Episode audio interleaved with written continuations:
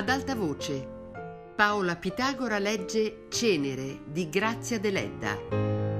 Ventiduesima puntata.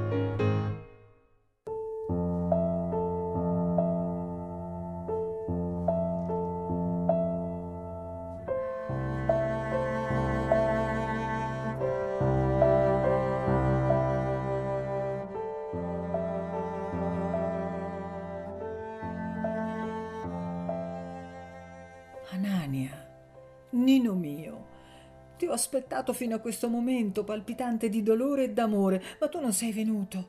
Forse non verrai mai più. E io ti scrivo in quest'ora soave dei nostri convegni con la morte nel cuore e le lagrime negli occhi non ancora stanchi di piangere. La luna smorta cala sul cielo velato, la notte è melanconica e quasi lugubre e mi pare che tutto il creato si rattristi per la sventura che opprime il nostro amore. Anania, perché mi hai ingannato? Io sapevo, sì, come tu dici, quello che tu sei e ti amai, appunto perché sono superiore ai pregiudizi umani, perché volevo ricompensarti delle ingiustizie che la sorte aveva tramato a tuo danno e soprattutto perché credevo che anche tu, anche tu fossi superiore ai pregiudizi e avessi riposto in me, come io avevo riposto in te, tutta la tua vita. Invece mi sono ingannata, o meglio, sei stato tu a ingannarmi, tacendomi i tuoi veri sentimenti. Ho sempre creduto che tu sapessi che tua madre viveva e dove si trovava e la vita che conduceva, ma ero certa che tu, vilmente abbandonato da lei, non facessi più caso d'una madre snaturata, tua sventura e disonore, e la ritenessi come morta, per te e per tutti. Non solo, ma ero certa che se ella osava presentarsi a te, come purtroppo è accaduto, tu non ti saresti degnato neppure di guardarla. E invece, invece tu ora scacci chi ti ha lungamente amato e ti amerà sempre, per sacrificare la tua vita e il tuo onore a chi ti ha abbandonato, bambino inconsapevole, a chi ti avrebbe ucciso o lasciato in un bosco, in un deserto, pur di liberarsi di te. Ma è inutile che io ti scriva queste cose, perché tu certamente le capisci meglio di me, ed è inutile che tu continui ad illudermi, a invocare sentimenti che io non posso avere, dal momento che neppure tu li hai. Perché vedi, io capisco benissimo che tu vuoi sacrificarti non per affetto e neppure per generosità, perché probabilmente tu odi giustamente la donna che fu la tua rovina ma spinto da quei pregiudizi umani inventati dagli uomini per rendersi scambievolmente infelici. Sì, sì, tu vuoi sacrificarti per il mondo. Tu vuoi rovinarti e rovinare chi ti ama solo per la vanità di sentir dire hai fatto il tuo dovere. Tu sei un fanciullo e il tuo è un sogno pericoloso, ma anche, permettimi di dirtelo, anche ridicolo. La gente, sapendolo, ti loderà, sì, ma in fondo riderà della tua semplicità. Anania, torna in te, sii buono, con te e con me, come tu dici, e soprattutto sii uomo. Io non dico di abbandonare tua madre, debole e infelice, come essa ti ha abbandonato, no, noi l'aiuteremo, lavoreremo per lei se occorre, ma che essa stia lontana da noi che non venga a mettersi fra noi, a turbare la nostra vita con la sua presenza, mai, mai. Perché dovrei ingannarti, Anania? Io non posso neppure lontanamente ammettere la possibilità di vivere assieme con lei. Eh no, sarebbe una vita orrenda, una continua tragedia. Meglio morire una buona volta che morire lentamente di rancore e di disgusto. Io non ho mai amato quella disgraziata, ora ne sento pietà, ma non posso amarla.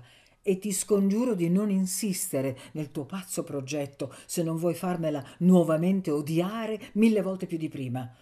Questa la mia ultima decisione. Sì, aiutarla, ma tenerla lontana, che io non la veda mai, che possibilmente il mondo dove vivremo noi ignori che ella esiste. Pensa che anche lei, forse, sarà più contenta di vivere lontana da te, la cui presenza le causerebbe un continuo rimorso.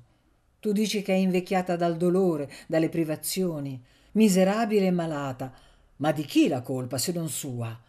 Per te e anche per lei è meglio che ella si trovi in quello stato, così cesserà di vagabondare e non ti disonorerà più, ma che ella dopo averti oltraggiato quando era sana e giovane, non si faccia un'arma della miseria e della debolezza per richiedere il sacrificio della tua felicità. Questo no, non devi permetterlo mai. Anania, ritorna in te. Ti ripeto, non essere malvagio e crudele con me, che ti diedi tutti i miei sogni, tutta la mia giovinezza, il mio avvenire, mentre vuoi essere generoso verso chi ti ha rovinato. Abbi pietà. Ricordati tutto il nostro amore, il nostro primo bacio, i giuramenti, i sogni, i progetti, tutto, tutto, ricorda. Fa che tutto non si risolva in un pugno di cenere. Fa che io non muoia di dolore, fa che tu stesso non abbia a pentirti del tuo pazzo procedere. Se non vuoi dar retta ai miei consigli, interroga persone serie, persone di Dio, e vedrai che tutti ti diranno qual è il tuo vero dovere. Ti diranno di non essere ingrato né malvagio. Ricorda, Anania, ricorda. Anche ieri notte mi dicevi che dalla vetta del Gennargentu gridasti il tuo amore, proclamandolo eterno. Dunque mentivi? Anche ieri notte mentivi? E perché? Perché mi tratti così? Che ho fatto io per meritarmi tanto dolore? Possibile che tu non ricordi come ti ho sempre amato? Ricordi una sera che io stavo alla finestra e tu mi buttasti un fiore dopo averlo baciato? Io conservo quel fiore per ornarne il mio vestito da sposa e dico conservo perché son certa che tu sarai il mio sposo diletto che tu non vorrai far morire la tua Margherita, che saremo tanto felici nella nostra casetta, soli soli, col nostro amore e il nostro dovere. Domani notte, o meglio stanotte, perché è già passata la una, ti aspetto. Non mancare, vieni, adorato, vieni, diletto mio, mio amato sposo, vieni, ti aspetterò come il fiore aspetta la rugiada dopo una giornata di sole ardente. Fammi rivivere, Fammi dimenticare, vieni, adorato, le mie labbra, ora bagnate d'amaro pianto, si poseranno sulla tua bocca amata come...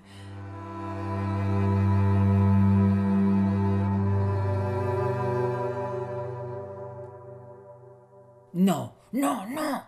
disse convulso Anania, torcendo la lettera senza leggerne le ultime righe. Non verrò, sei vile, vile, vile, morrò, ma non mi vedrai mai più coi fogli stretti nel pugno, si gettò sul letto e nascose il viso sul guanciale, mordendolo, comprimendo i singhiozzi che gli gonfiavano la gola. Un fremito di passione lo percorreva tutto, dai piedi alla nuca. Le invocazioni di Margherita gli davano un desiderio cupo dei baci di lei e a lungo lottò acerbamente contro il folle bisogno di rileggere la lettera sino in fondo. Ma poco a poco riprese coscienza di sé e di ciò che provava gli parve di aver veduto Margherita nuda e di sentire per lei un amore delirante e un disgusto così profondo che annientava lo stesso amore. Come ella era vile, vile, sino alla spudoratezza, coscientemente vile. La dea ammantata di maestà e di bontà aveva sciolto i suoi veli aurei e appariva ignuda, impastata d'egoismo e di crudeltà la Minerva taciturna apriva le labbra per bestemmiare. Il simbolo s'apriva, si spaccava come un frutto, roseo al di fuori, nero e velenoso all'interno, e era la donna, completa, con tutte le sue feroci astuzie. Ma il maggior tormento di Anania era pensare che ella indovinava i suoi più segreti sentimenti e che aveva ragione. Soprattutto ragione di rimproverargli l'inganno usatole e di pretendere da lui il compimento dei suoi doveri di gratitudine e d'amore. È finita, pensò. Doveva finire così. Si rialzò e rilesse la lettera. Ogni parola lo offendeva, lo disgustava, lo umiliava. Margherita dunque lo aveva amato per compassione, pur credendolo vile come era vile lei. Ella forse aveva sperato di farsi di lui un servo compiacente, un marito umile. O forse non aveva pensato a nulla di tutto questo, ma lo aveva amato solo per istinto, perché era stato il primo a baciarla, il solo a parlarle d'amore. Ella non ha anima, pensò il disgraziato. Quando io deliravo, quando salivo alle stelle, mi esaltavo per sentimenti sovrumani, ella taceva, perché nella sua anima era il vuoto e io adoravo il suo silenzio, che mi sembrava divino. Ella ha parlato solo quando si destarono i suoi sensi e parla ora che la minaccia e il pericolo volgare del mio abbandono non ha anima né cuore.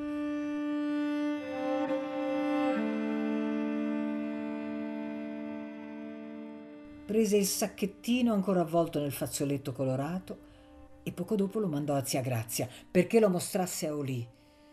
Tutto è finito, ripeteva ogni momento, e gli pareva di camminare nel vuoto, fra nuvole fredde come sul Gennargentu, ma adesso invano guardava sotto intorno a sé, non via di scampo, tutto nebbia, vertigine, orrore. Durante la giornata pensò cento volte al suicidio. Si informò se poteva presentarsi subito agli esami per maestro elementare o per segretario comunale. Andò nella bettola e, presa fra le braccia la bella Agata, già fidanzata con Antonino, la baciò sulle labbra. Turbini di odio e di amore per Margherita gli attraversavano l'anima. Più rileggeva la lettera, più ella gli sembrava perfida, più sentiva ad allontanarsene, più l'amava e la desiderava. Baciando Agata, ricordava l'impressione violenta che il bacio della bella paesana gli aveva destato un giorno. Anche allora Margherita era tanto lontana da lui, un mondo di poesia e di mistero li divideva. E questo stesso mondo crollato li divideva ancora. Che hai? gli chiese Agata, lasciandosi baciare. Vi siete bisticciati con lei? Perché mi baci? Perché mi piaci, perché sei puzzolente. Tu hai bevuto, disse ella ridendo. Se ti piacciono le donne così puoi andare da Rebecca. Se però Margherita viene a saperlo. Taci, disse egli adirandosi, non pronunziar neppure il suo nome. Perché? chiese Agata, freddamente maligna. Non diverrà mia cognata? È forse diversa da noi, è una donna come noi, perché noi siamo povere? Chissà poi se anch'ella sarà ricca. Se fosse stata certa di ciò, forse ti avrebbe tenuto sempre a bada finché trovava un partito migliore di te. Se non la finisci ti batto, disse egli furibondo. Ma l'insinuazione di Agata accrebbe i suoi sentimenti. Oramai egli riteneva Margherita capace di tutto.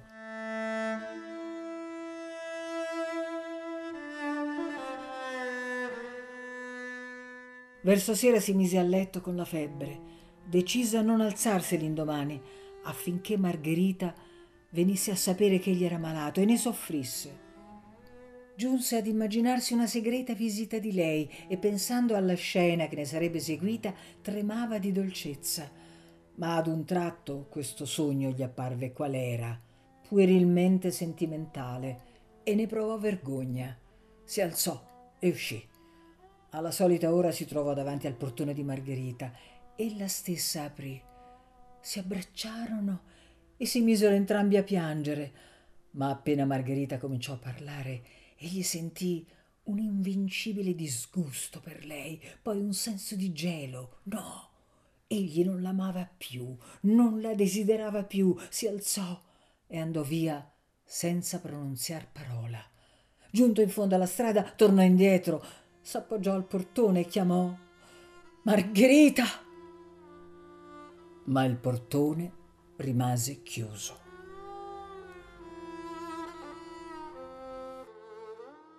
Venti settembre. Il tuo procedere di ieri notte mi ha finalmente rivelato il tuo carattere e i tuoi sentimenti. Crederei inutile dirti che tutto è finito e inesorabilmente fra noi, se tu non prendessi il mio silenzio per un segno di attesa umiliante. Addio dunque e per sempre, Margherita. Post scriptum. Desidero riavere le mie lettere. Io ti restituirò le tue. Nuoro 20 settembre. Caro padrino, volevo io stesso venire da lei per dichiararle a voce quanto sto per scriverle, ma in questo momento ricevo da Fonni la notizia che mia madre trovasi là gravemente malata e sono costretto a partire immediatamente. Ecco dunque quanto volevo dirle. Sua figlia mi avverte che ritira la promessa di matrimonio, stretta fra noi con consentimento suo. Margherita le spiegherà meglio, se già non lo ha fatto, il perché di questa sua decisione da me pienamente accettata. I nostri caratteri sono troppo diversi perché noi possiamo andare d'accordo. Per fortuna nostra e anche delle persone che ci amano, abbiamo fatto in tempo questa triste scoperta che se ci rende infelici adesso, impedisce però un errore che poteva causare la disgrazia di tutta la nostra vita. Sua figlia sarà certamente fortunata quanto merita e incontrerà un uomo degno di lei. Nessuno più di me le augura ogni felicità. Io seguirò il mio destino. Caro padrino, rileggendo questa mia lettera, dopo le spiegazioni che le darà sua figlia, non mi accusi di ingratitudine ed orgoglio. No, qualunque cosa succeda, resti io libero o no di compiere gravissimi doveri verso una madre infelice, io considero finito ogni rapporto fra me e la sua famiglia, ma nel mio cuore conserverò sempre, fino all'ultimo soffio di vita, la riconoscenza e soprattutto la venerazione per lei. In quest'ora dolorosa della mia vita, mentre gli avvenimenti mi spingono a disperare di tutto e di tutti, e specialmente di me stesso, la sua figura, padrino, la sua figura onesta e buona mi guida ancora, come mi guidò fin dal primo giorno che la conobbi, e mi fa ancora credere che esista la bontà umana. E il dovere della riconoscenza verso di lei mi anima ancora a vivere, mentre la luce della vita mi manca intorno. Altro non so dirle, ma l'avvenire le dimostrerà meglio i miei sentimenti e spero non le permetterà di pentirsi di avermi fatto del bene. Suo, sempre, riconoscentissimo, Anania Atonsu.